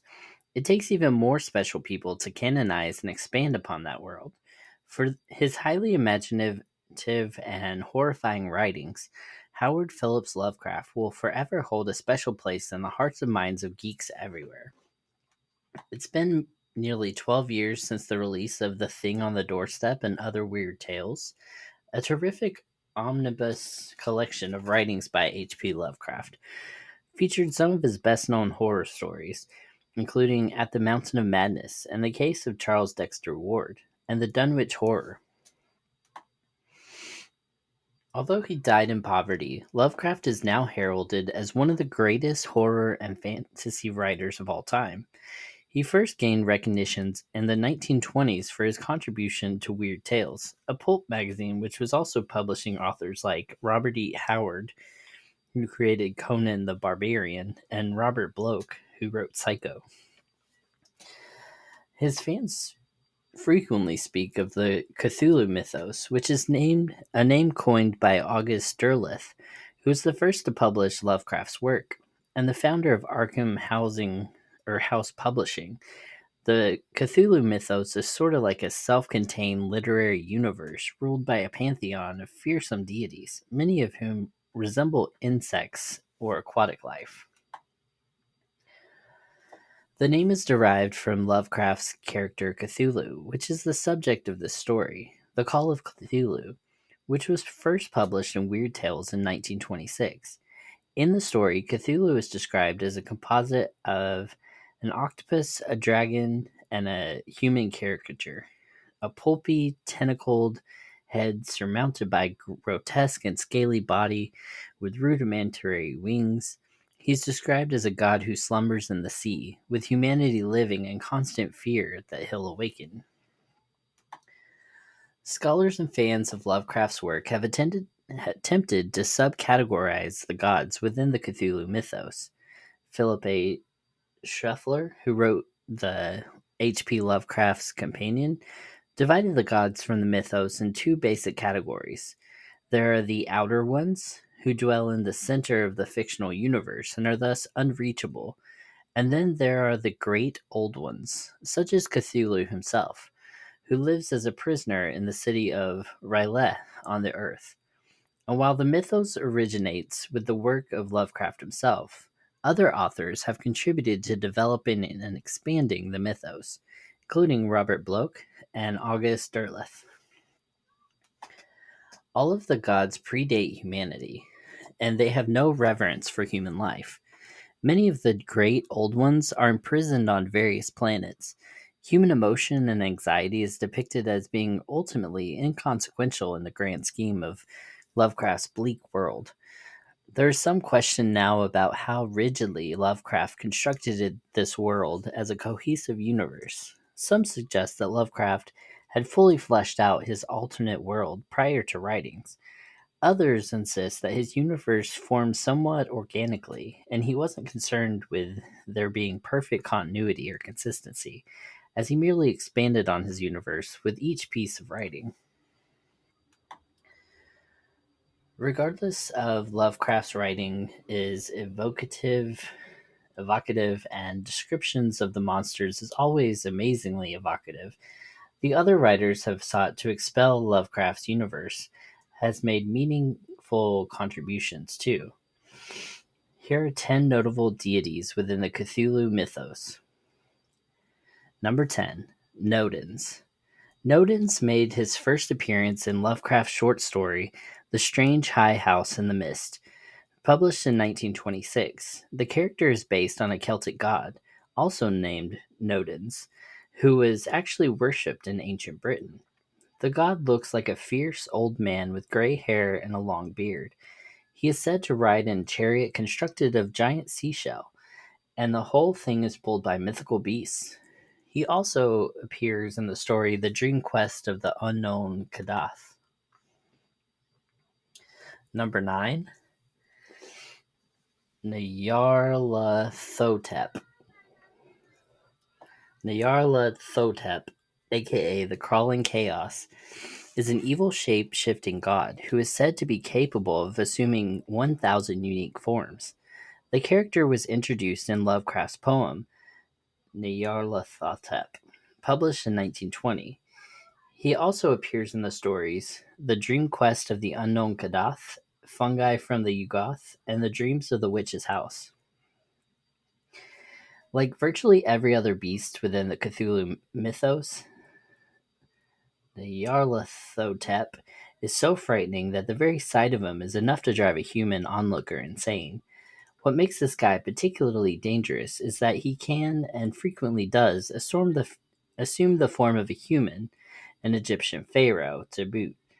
He loves to lie and is acutely conscious of human folly and knows how to manipulate the mass media all too easily to meet his own sinister ends.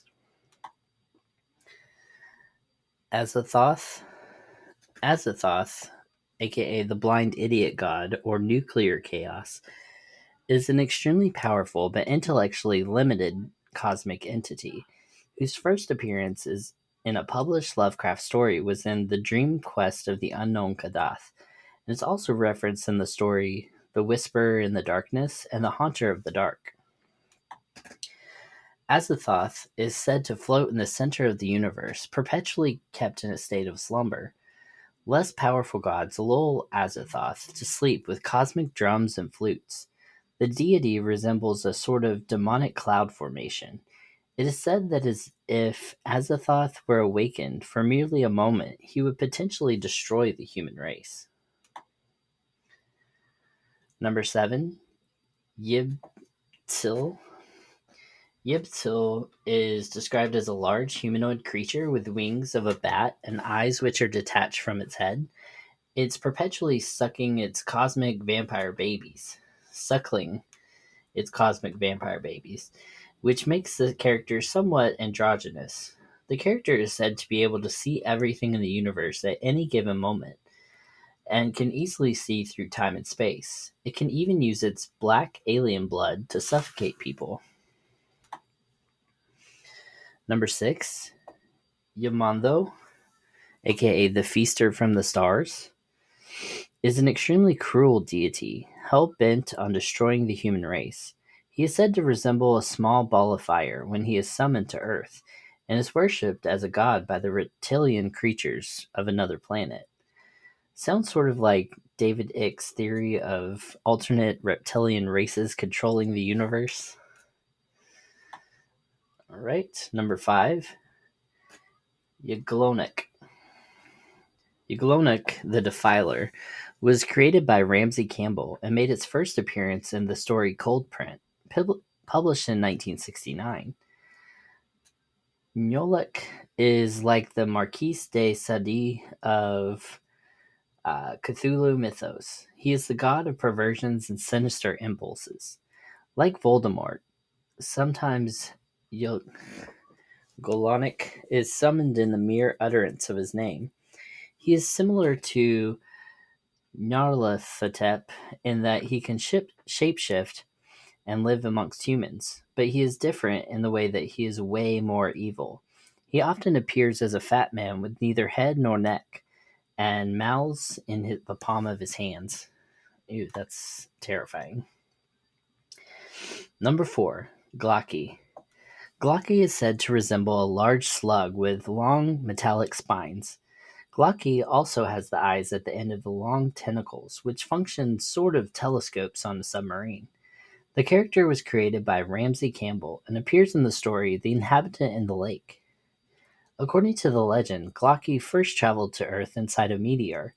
He's extremely dangerous. He can kill victims with a highly toxic fluid that he injects from the spine the fluid is so powerful that it's capable of turning the victim into a zombie slave.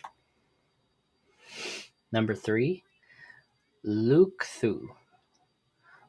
Lu-Kthu, aka birth womb of the great old ones, or Lu-Kthu, is a globe of guts and entrails that is said to be the size of a planet.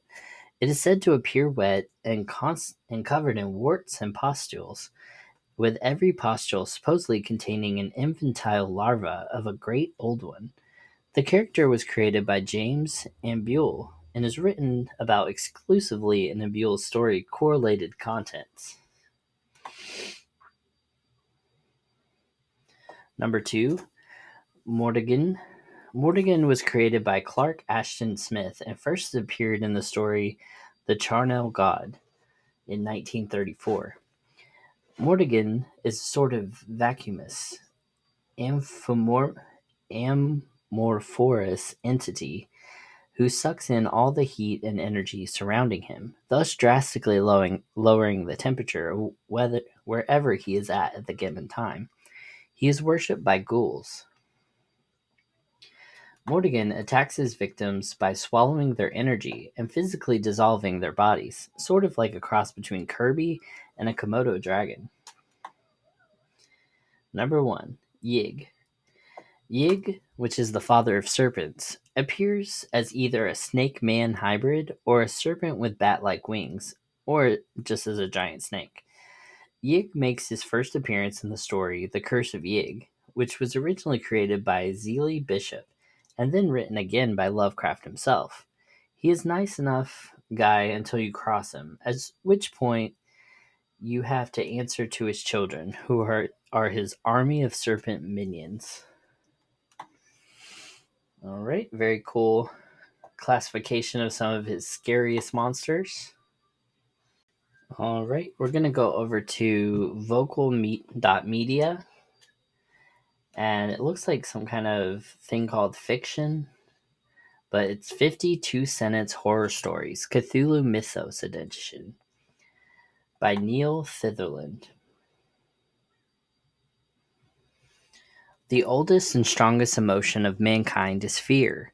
The oldest and strongest kind of fear is fear of the unknown by H.P. Lovecraft. There are great truths in this universe that man was not meant to know there are beings who are so far beyond us that there were that were we to glimpse the truth of them, it would shatter our minds and drive us to madness. There are secrets buried beneath the sands of time, lost under the seas, and floating in the blackness of space that put in stark perspective how little humanity truly matters, and that the greatest hope we have is that our light never grows bright enough that it would be noticed by the true powers of the cosmos.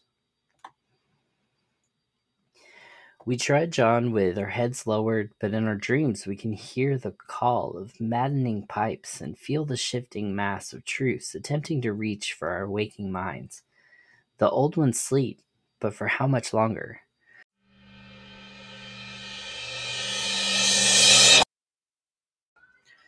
What are the Lovecraft Country monsters and where did they come from? This is from Newsweek.com uh, about three years ago. In there, they're talking about um, Lovecraft Country, which comes on HBO. Um, and it's actually really cool. Um, as far as it being Lovecraftian, okay, Lovecraft Country, I get it.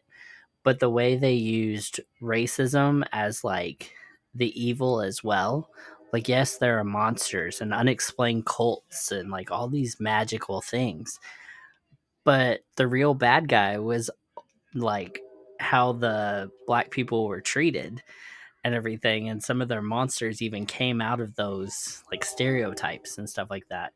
So i thought they did a really good job with you know showing the real things that people went through with like sundown towns and stuff like that but also throwing in you know cults and being able to you know, be in someone else's body and seeing monsters and then all this kind of stuff. It was just really, really cool. Horror author H.P. Lovecraft's monsters, collectively known as the Cthulhu mythos, are sometimes frustratingly formless. They they're often described as asymmetrical, shape shifting creatures, and the authors usually focus more on other characters' reaction than the monster itself. The monster's appearances sometimes drive characters insane, like the poor narrator of Lovecraft's 1919 short story, Dagon, who announces plainly, I think I went mad then, after witnessing the titular fish god rising from the surface like a stupendous monster of nightmares. So, despite a smattering of horror movies based on his stories, Reanimator, From Beyond, Color Out of Space, many Lovecraftian creatures haven't been brought to life on screen. HBO's new series, Lovecraft Country, is already rectifying that, bringing form to what was once formless. Yes, the monsters that they have in there are pretty cool. All right, audiences got their first look at Lovecraft Country on Sunday night when the first episode of the Gothic drama premiered on HBO. Based on a novel of the same name by Matt Ruff, the TV adaptation from showrunner Misha Green follows Atticus Tick Freeman, a black World War II veteran who is searching for his missing father across a segregated landscape of monsters in the 50s America. And if it's clear enough, the monsters are of the supernatural and the Ku Klux Klan variety. Though H.P. Lovecraft is an author of fiction inside the world of Lovecraft Country, Tick and his traveling companions soon find that the Cthulhu mythos is more than just fiction. It's a Shoggoth, Tick says in the first episode, after hearing a sound while searching through a wooded area, it's a monster from one of Lovecraft's stories. In this foreshadowing scene, Letitia, Tick's brash friend and freelance photographer, asks Tick what Shoggoths look like. A massive bubble blob with a hundred of eyes. Hundreds of eyes, Tix responds. Oh, well, that's not scary at all, Letty says. You can outrun a blob. In the moment, Tick and Letty are joking, like a bunch of teenage counselors invoking Jason uh, Voorhees around a campfire. But later that night, the Lovecraft Country characters learn that it's no joke at all. Forced into the woods by the local sheriff and his deputies, Letty, Tick, and Uncle George narrowly escape death at the hands of the racist police when monsters attack from the dark woods. The creatures are as large as a car, with repulsive wide jawed faces, hairless pink bodies, but their most disgusting characteristic is their yellow green eyes spread all over their body. Lovecraftian horror becomes most associated with the Earth's first gods and rulers, most famously Cthulhu, one of the great old ones, who sleeps in a death like and dreaming state beneath the Pacific Ocean, in his sunken city of R'lyeh. R apostrophe L Y E H. I know I'm not saying it right, but Relaya, I don't know. But the Shoggoths is not a singular being with malevolent motives. It is instead a most protein and pro- prototypical of Lovecraft's monsters, of being formless chaos that can take on any shape and plays multiple roles throughout the author's nightmarish canon. Shoggoths were first introduced in a series of sonnets that Lovecraft began writing at the end of 1929 that were published in pulp magazine Weird Tales. In the 20th of the 36 sonnets comprising Fungi from Yuggoth, Shoggoths make their debut alongside night gaunts that fly down the nether pits to a foul lake where the puffed up Shoggoths splash in doubtful sleep. While we get a good description of the night gaunts in Lovecraft's sonnets, the mere, merely mentioned Shoggoths didn't appear again for more than a year. That was typical of Lovecraft, who often name dropped creatures, then revealed more about them in later tales. Shoggoths make a far splashier appearance in one of Lovecraft's most famous stories, his 1931 novella, At the Mountains of Madness, which went unpublished until 1936 serialization in the mat- magazine Astounding Stories. At the Mountains of Madness follows a Miskatonic University expedition to Antarctica, which uncovers a chain of mountains higher than the Himalayas. A Find soon a find soon dwarfed by the world shaking discovery of a vast city predating all of human history by hundreds of millions of years, built by the grotesque extraterrestrial elder things, also known as the Old Ones. These elder things created multicellular protoplasmic life on Earth, particularly in order to construct a slave race, the Shoggoths. First described as vicious masses, the Shoggoths were incredibly strong creatures who built cities for the Old Ones. Through pictorial murals left behind in the Dead City, the expedition learns of the Shoggoths' rebellion against their masters, whose society was crumbling under the internal pressure of the and attacks from other cosmic beings hoping to colonize Earth. In the novella, the narrator, Dr. William Dyer, and a grad student named Danforth are the first to describe the Shoggoths, based on sculptures found in the ancient city. They were normally shapeless entities composed of viscous or viscous jelly, which looked like an agglutination of bubbles, and each averaged about 15 feet in diameter when a sphere. They had, however, a constantly shifting shape and volume, throwing out temporary developments or forming apparent organs of sight, hearing, speech, in imitation of their masters either spontaneously or according to suggestion. Even after the members of an advance party are killed under mysterious, brutal circumstances, the expedition continues their explorations, eventually waking the denizens of the ancient city and reigniting battles between the Old Ones and the Shoggoths. The expedition survivors are chased from the Mountain of Madness by a reawakened Shoggoth, which is described as being like an onrushing subway train a nightmare plastic column of photed black iridescence. The Shoggoth is covered in a myriad of temporary eyes, forming and unforming. While the Shoggoths pop up in two other Lovecraft short stories, they only reappear in the rantings of madmen and in nightmares.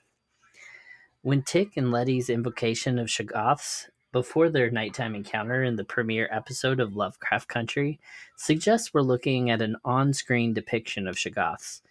It's a little hard to square their description in At Mountains of Madness, which the show Quadrupedal Monster, which looks like a giant naked mole rat. Lovecraft's Cthulhu mythos has been become a playground for multiple generations of horror writers who have often reinterpreted and recontextualized his most famous creations. In Lovecraft Country, we catch a glimpse of the monster's many eyes, a Shoggoth signature, and not the only one.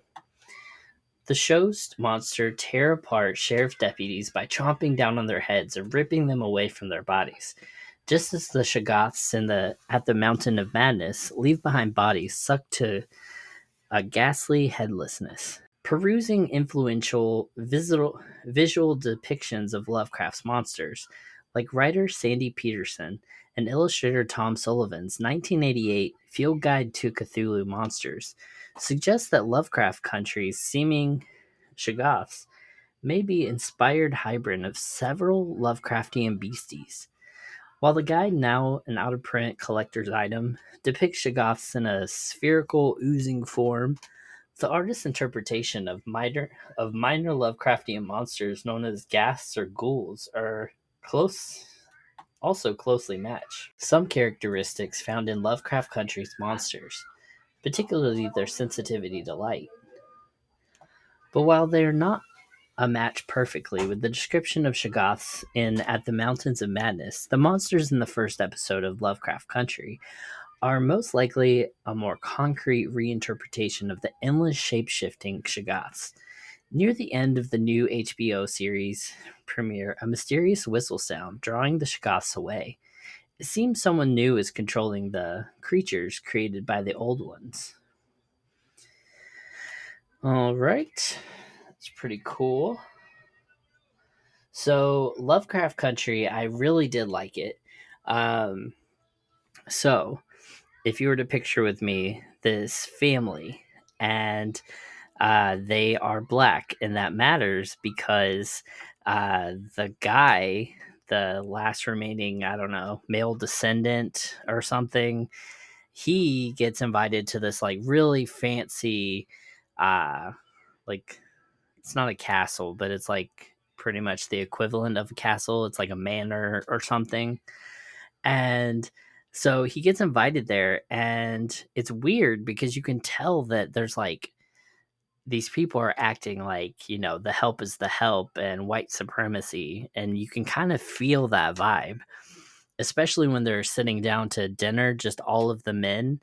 And our main character is the only black guy there. And they make note of it. Like the way they describe what they're asking for is they basically need the main character's blood because he's the last living heir to like this cult leader that they all worship pretty much. Um, but it's not like BS magic, it's like real magic. Um, so there's that going on. And then because he is one of these people, these people also the whistle that's blown to control these shoggoths, you know, the, that's the uh the white cult. I don't know what else to call them. That's their people controlling the Shoggoths, sending them after their enemies, kind of like guard dogs. And then uh, there's a bunch of magical stuff that happens in between there. Like the mom ends up dying in, in a dimensional of space and keeps repeating the same stuff until she knows all the knowledge in the universe. Uh, there's a part where the girl gets cursed and she turns into uh, one of those uh, effigy kind of people. Uh, just very creepy, very scary. Definitely stuff out of your nightmares. And then somehow or other, by the end of the movie or by the end of the show, uh, the main character guy has his own Shoggoth that's made from his blood and all that. And like, I forget how he got it, if he had to create it or had to summon it, I don't know, but it looks beefier and definitely more deadly than the regular Shoggoths. So it was pretty cool to see that. I was like, "Oh, he got one. he got his own Shoggoth. Yeah." All right. Let's uh take a break and get back into it after this.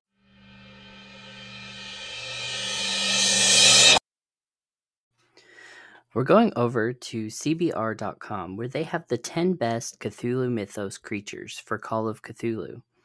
The monsters of the Cthulhu mythos are iconic, and there are several a keeper will want to include in some way. By Isaac Williams. Call of Cthulhu differs from plenty of other mythos, one of the most notable ways in its approach to its monsters. In games like Dungeons and Dragons, monsters are there to be fought even unstoppable godly powerhouses will eventually be something the party can defeat. This is not the case in Call of Cthulhu. Few Call of Cthulhu characters can survive lengthy combat. The game is far more focused on investigation, stealth, and fleeing than on its fights. Nonetheless, the monsters of Cthulhu mythos are iconic. There are several a keeper will want to include in some way, even if they're simply an impending threat and failure state. Number 10. Cthulhu deserves an appearance somewhere. There is a reason the game is called Call of Cthulhu. Despite only brief appearances in the most Lovecraft's work, Cthulhu has become by far its most iconic part. His appearance, power, and themes of undying influence strike a chord with players. Cthulhu doesn't have to appear in every Call of Cthulhu game, but players will rarely begrudge his presence. Number 9. Shoggoths are iconic recurring monsters. Not all of Lovecraft's iconic monsters are unique, powerful gods. Some are just very dangerous alien species. Shoggoths appear in a variety of H.P. Lovecraft's work, as well as those inspired by him. They are amorphous predators that can be found in many places on Earth. Shoggoths' readily, relatively weak and common natures make them suitable for a lot of campaigns. Plenty of published Call of Cthulhu adventures have Shoggoths appear as powerful physical threats. Investigators still shouldn't fight them, but they're a problem that the players are more likely able to solve. Nyarlathotep is a more intelligent threat. Nyarlathotep is one of the more recurring entities in Cthulhu mythos. He is bizarrely more human than a lot of his fellows. Nyarlathotep often adopts a variety of human guides and enjoys manipulating people. He is less likely to appear as a giant, unstoppable monster.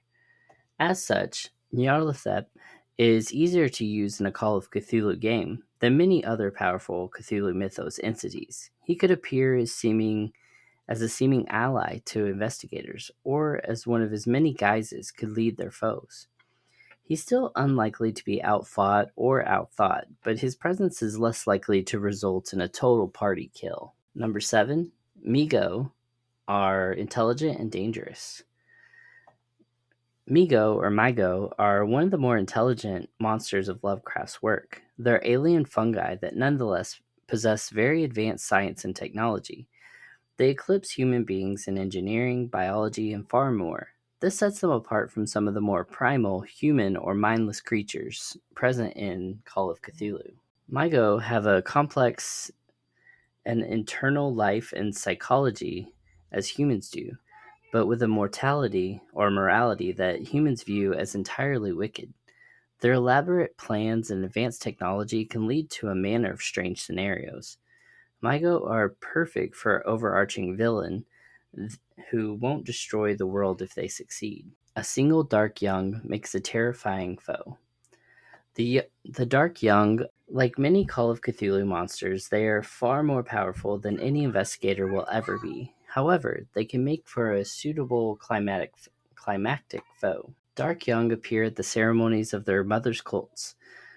One, one's appearance can make for an effective set piece if the investigators fail to defeat the cult or stop their ritual. A Dark Young is a suitable monster to appear in this situation, but only one that well prepared investigators could theoretically defeat, escape, or slow down. Number 5. Azathoth is a dreaming apocalypse. Azathoth is beyond the scale of anything else in Call of Cthulhu. The other creatures are far beyond humanity and capable of things humans cannot conceive. However, Azathoth is the closest thing the cosmos has to a ruler. It is suggested that all reality is Azathoth's dream and will end if he awakens. This gives any campaign involving Azathoth much higher stakes. The investigators won't be trying to stop him from being summoned and destroying the world. They'll strive to keep him asleep to protect the universe. This could put them in a unique moral position of villainous cult actually using their rituals to pacify Azathoth. Dagon has one of Lovecraft's biggest cults. Dagon is one of Cthulhu mythos' more powerful but less mentioned entities. He has some ties to the Eponius or eponymous Cthulhu, with both of them being worshipped by the same cult. The Esoteric Order of Dagon is one of Lovecraft's most famous organizations, based out of Innsmouth. Dagon himself is an ocean creature who is likely to appear in most adventures. However, he makes for a good overarching villain with his cults and deep ones. If the players are foolish enough to take the waters, then Dagon can show them how much of a mistake that is. Ghouls provide unique role playing opportunities. Ghouls are one of the most nuanced human species in the Cthulhu mythos. They are not humans any longer, but they do have similar psychologies. Most human or most ghouls are loathsome, cannibalistic, and violent. However, some are willing to approach, discuss, and make deals with regular humans. They are not inherently hostile or alien. Ghouls are present near many human societies, feasting off corpses and stragglers. This means they can appear in a wide variety of adventures and campaigns. Investigators can have interesting role playing opportunities if they take the time to talk to the ghouls. It can be also open up questions of morality in regard to killing them. Number two, Hastur offers the chance for more subtle villainy. Hastur is an entity only briefly referred to in Lovecraft's work. He is actually taken from Robert Chambers' The King in the Yellow Shorts collection. Later authors built on this to create a wide mythology, including Hastur. He noted, he's noted as a deity of corruption and entropy who operates out of the city of Carcosa. Hastur is associated with magicians and subversive artists. being a patron to both. Hastur can be well suited to many adventures as a backing figure behind a more human antagonist. He himself is one of the more mysterious entities in the mythos. Number 1. Deep Ones are an iconic Call of Cthulhu villain. Deep Ones are one of the most infamous species in the entire Cthulhu mythos. They are best known for their appearance in The Shadow over Innsmouth, where they have overtaken and corrupted a town for centuries. They're ocean dwelling humanoids who can breed with humanity. Both they and these hybrids are immortal. Deep Ones are well suited to the coastal town with the dark secret stories of Call of Cthulhu. They represent more human and fightable foes who are nonetheless beyond humanity. These hybrids are varying levels of human and monster. As such, more and more monstrous foes can appear the closer the investigators get to the truth. All right, so that was about the game Call of Cthulhu, but it had some of the characters in there.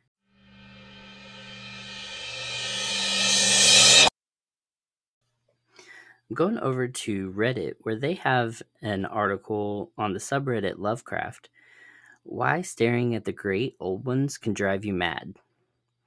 I can't wrap my head around the idea of going insane by looking at these entities. I get that our concept of horror and what we find terrifying and incomprehensible differs greatly from that of the main characters in Lovecraft's stories do, but still, as we humans cannot even grasp the very concept of the great old ones, I always think of ants and what would happen if a single one of them somehow became able to think rationally and watch the world the way we do. They would look up and see that, one, the world is way bigger and scarier than they even cared 30 seconds ago. Number two, there's a group of entities that rule everything. They are thousands of millions, and every one of them is so superior to ants in every possible way that while they know ants exist, they usually couldn't care less about them, to the point of destroying their homes or kill many of them unintentionally, at least until ants actively bother humans. What I don't understand is how would this make an ant go mad? Is it the vast amount of information acknowledged in some such a short span of time? Is it the realization of how unfair the universe is? Is it the idea that she's the only ant that knows the truth? Is it that ants will never fully understand the human agenda? Could be a combination of all the previous, but still, to me, this does not explain what happens to the mind of an ant or humans that see great old ones that makes it act and think erratically. I think a standard mind should be able to calm down for a moment and rationalize okay, things may be different from what we have thought, or what we've been taught, but we're we're no longer the apex predator. In addition, characters involved in such transcend, transcendental revelations usually gather several clues, and by the time they're facing the truth, they know partially what's going on, but refuse to believe it until they see it. So the shock should be significantly weaker to them. And then he's asking the group what they think about the great old ones and why people go insane. I will say for my part, growing up Christian, there is a section that says you can't look on the face of God without your eyes melting. so that's what it makes me think of. But these people are actually going insane whenever they lay eyes on them. All right. Night Raider Dude said, I think the idea is that there's something fundamentally wrong with their appearance. It's like if you do the math work, like how if you throw a ball against a wall, it comes back to you. You throw it again and then suddenly it suddenly does a hard left for no reason. You can't explain it. It shouldn't have happened, but it did, and it would probably wig you out for a while. Looking at them is kind of like this, but it's constant, something you shouldn't see, but are seeing.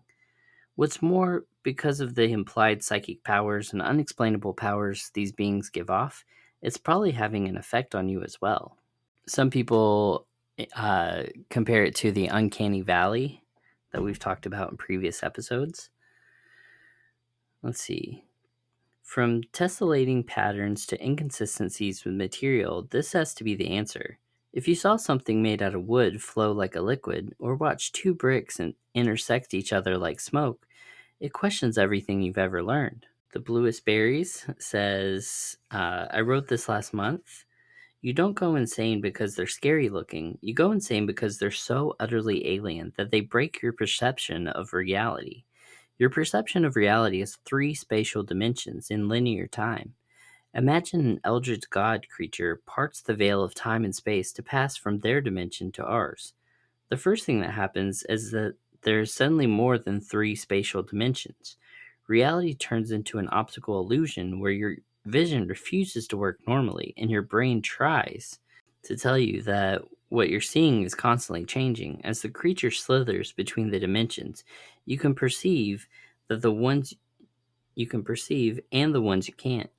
It hurts to focus on. It's nauseating and disorienting to look at as your eyes try to make sense of it, but your vision just slides off it.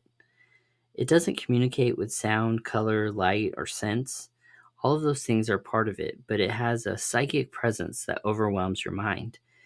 Its thoughts are broadcast like a radio show that you can't tune out, and it doesn't exist in linear time. It imposes its past, its present, and its future on you, crowding you out of your own mind. You can barely control your body, as you now no longer experience linear time. Inside your mind, you live in a possible futures the creature is contemplating, and you lose your grasp on which one is now. You can't tell the present from visions of the future. You fall to your knees to worship. You are flayed alive as proximity to its presence dissolves your skin. You lope like a predator through the streets, killing your neighbors to spare them this experience. You are a baby squalling in confusion at a world gone mad. You eat your own fingers just to feel the pain and remember you have a body. Your body has melted and merged with that of every other person present. You are no longer an individual. Glorious communion. You don't know which of these moments is real, which are a vision or a promise. Perhaps all of them are real. You realize in a lucid moment that the creature isn't even doing this to you intentionally. It's not even aware of your presence. This is simply its shadow falling on ants because beneath its notice. You feel your mind break as clear as the audible snapping of a bone. Time loses all meaning. There is no concept of self anymore. You are nothing more than awareness, uh, devoid of personality, bearing witness to the way our universe screams as it casually rips apart in the presence of this being. All right, that was a cool theory. Angst says I think it's the concept of having everything you believed and how you thought everything works flipped around and made be- meaningless. Let's take an example, something else with a similar result, but less cosmic and abstract, shall we? Everyone knows the movie The Matrix, right? Well, The Matrix shut down, you wake up. Some dude shows up saying, Oh, hey, everything you experienced was wrong. You have a nameless living battery. Your ho- you have been a nameless living battery your whole existence. Here is some nasty looking food. Have a nice day. The exit is to the left. Bye. Your reaction would not be okay. Your reaction would not be, oh, okay, thanks for the info. Have a nice day. But more like, ah, za, za, ta, ta. If you understand what I'm saying. Would be very traumatic, I guess. I think it's the same with looking at them. The brain can't comprehend, and then the brain shuts down. Right? Nadger Badger says, You don't go mad because they are frighteningly ugly, although they may be valid reason in some cases. The madness is caused because your human brain cannot promise, process what is being asked to accept. I heard a great succinct description of this in the BBC adaptation of the case of Charles Dexter Ward. The investigator loses their mind upon seeing the partially reformed corpses in Curwen's lab, not because they are hideous, but because parts of them keep shifting in and out of existence, and they can't get a fixed idea on what they look like. The brain blows a fuse because it doesn't fit into the model of reality we build for ourselves. There is also the idea that contact with mythos creatures and lore destroys our fundamental understanding of what reality actually is, so again, our brains cannot cope. Finally, there is the more mundane idea that they just scare the crap out of us. By the end of Pickman's model, the narrator is afraid of using the subway simply because he knows about the very real threat of ghouls. Ella the Fairy says, This is how I understand it as well, for the most part. Protagonist is not an ant realizing humans exist. They're an adding machine being asked to do trigonometry. Their mind is completely equipped to perceive, let alone understand, this thing they are seeing. Let alone understand this thing they are seeing. It ties itself in knots trying to do it, like a computer glitching out. Alternatively, are they having a perfectly sane reaction to their experience, but it only seems that they've gone mad to the outsider who does not believe them? All right. R.H. Newfield said, The way I've always interpreted it, as this isn't necessarily a simple presence of these entities that drives a person mad. It's kind of strange idea that just looking at something incomprehensible is enough to drive someone mad. If that were true, I feel like most children learning math, maybe adults learning quantum physics, would be driven to madness. A lot of things are pretty incomprehensible until you start to learn about them, which is where madness comes into play, with entities like the great old ones. We're a pretty curious species. We see something and we want to understand. There's no madness with math and physics because we can eventually understand. But the more you try to understand a great old one, the less it makes sense. These are beings that practically break reality, so your mind is constantly trying to figure out exactly what it is, but there's no conclusion it can ever reach. Therefore, madness. Madness also come from trying to understand the entity's perspective, which would be maddening revelation, and I think where the existentialism tends to come into play. I think that this concept was a lot more believable in Lovecraft's time. Back then, the special effects in movies were stop motion and double exposures, and only in black and white. It hadn't been long since people saw an early film of a train pulling into a station and feared that the train would crash into the theater. So the idea that encountering a horrible, inhuman monster would drive a person mad made sense. This by Fleet Fox. This. I'm a fan of Lovecraft, but you have to admit some of it is a bit authorial trickery. Like, I'm not sure that simply seeing an alien being is enough to make you go mad, just because it's weird. A little PTSD, maybe. I'm not convinced by the argument in other posts, but precisely because in fiction the author isn't forced to explain why seeing the horrible thing makes someone go mad. That tickles your own brain to try and imagine such a thing, which gets you to imagine something quite horrible. If the alien being was, say, taking the face of a dead loved one, speaking in their voice, sneering at you in a sinister way, the projecting images in your mind of the eternity of torment it has in store for all of human humanity, then yeah, that probably would make you go mad. But Lovecraft doesn't go for that sort of thing generally. It's just horror at the other end, at the weird. On a metaphorical level, you could read it as horror at the meaningless mechani- mechanistic world coming from an atheist with deep case of nostalgia. Maybe what he had come to believe about the world horrified him. Frog Metal said, In my opinion, Lovecraft was the terrified was terrified of the idea that these horrible monstrosities could reveal some sort of fundamental truth about the universe that mankind couldn't possibly understand. Seeing them in their element would show you that what you understand to be gravity is actually just Yog Sothoth drooling or something, or that everything you know and love is actually an illusion cast in the film of a soap bubble in Cthulhu's castle bath. I think that Lovecraft was trying to invoke the idea that these strange gods and monsters just don't make sense given our current understanding of reality. And maybe once your mind is altered by seeing them in their element, real- reality itself doesn't make sense anymore given the new context. And then your whole perception of reality comes crashing down to the point you become a stark, raving lunatic, trying to convince passers by the sun is actually an egg. Uh, and our conception of time is actually just two hideous fish swimming around each other in a pan dimensional bowl.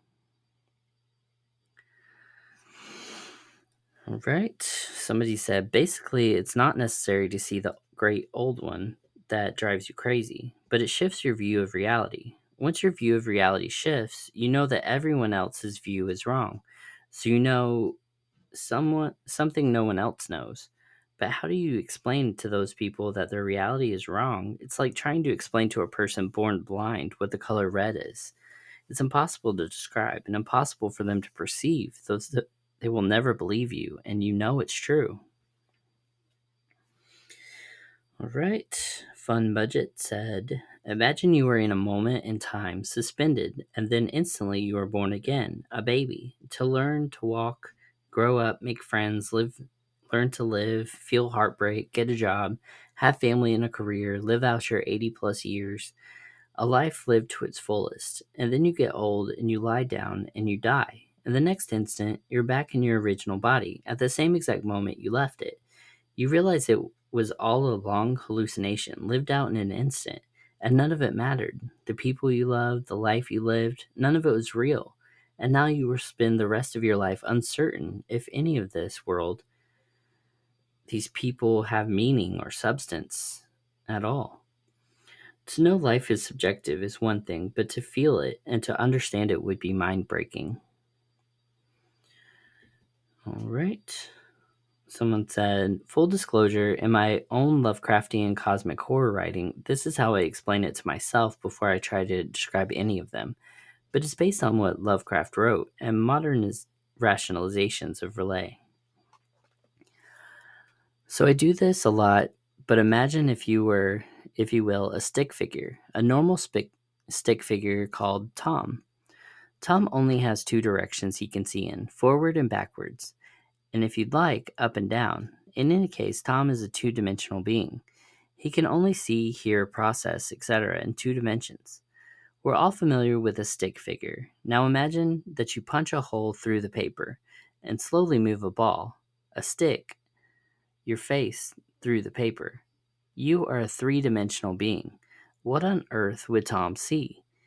He sees each part of your face bit by bit, slowly moving through the paper and collapse, fold in on itself. If you would look, it would look horrifying and make zero sense based on his logic and physics. Now take this to the great old ones. They exist on a much higher plane of existence. Fourth, fifth, etc.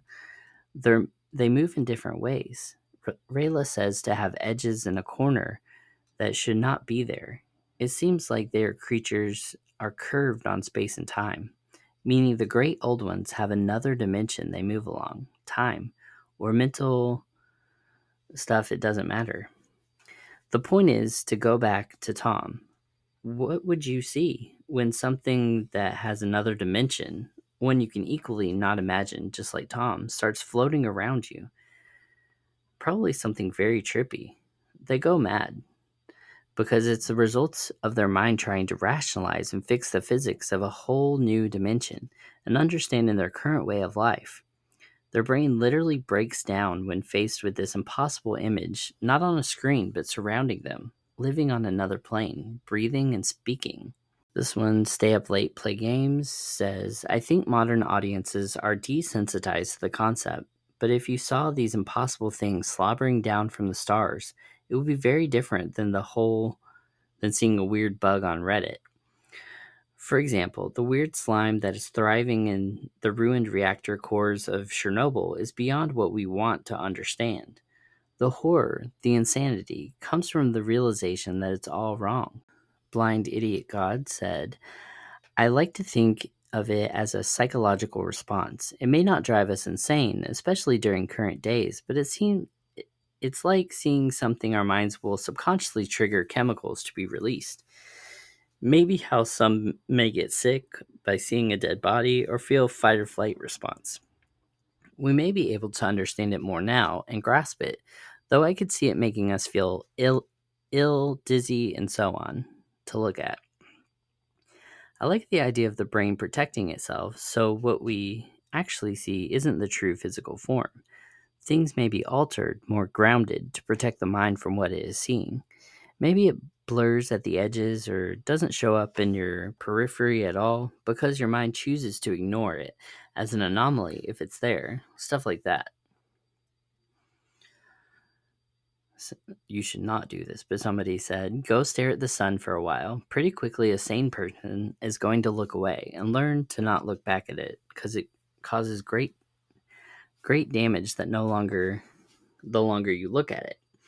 The madman stares at the sun until he goes blind. So now think of a creature that comes from a world where there are no stars. It only knows darkness, cold, and emptiness. Staring at something that is dangerous for longer than necessary is the beginning of madness. The timeline is compressed with Eldritch horror. All right, very cool uh, ideas from Reddit on why you go insane looking at the great old ones. Um, on top of that, we do have people that have had similar things with seeing the paranormal where their brain just can't make sense of it. And so it sees smoke or it sees a shifting, uh, darker than dark image or person or whatever it is. I think it's our brain's way of trying to make sense of what we're seeing, even if it's outside of what we've been taught that is part of the scientific world. I think one day we will understand how the paranormal is part of the scientific. But until that day, I still think it's it happens in real life too. Is people not going insane, but their brain trying to figure out what they're really seeing. So, all right, let's move on.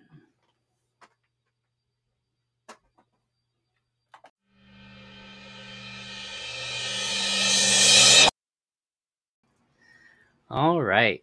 Thank you for staying with us during this episode as we talk about cosmic horror and all of the creatures involved in that. And join us next time uh, for another exciting episode of PS Spooky Shiz.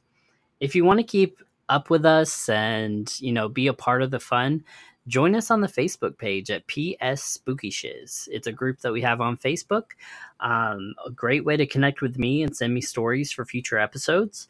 And also, I'd put any details regarding the podcast on there. So I look forward to connecting with you guys, and I'll see you on the next episode. Stay spooky, my friends.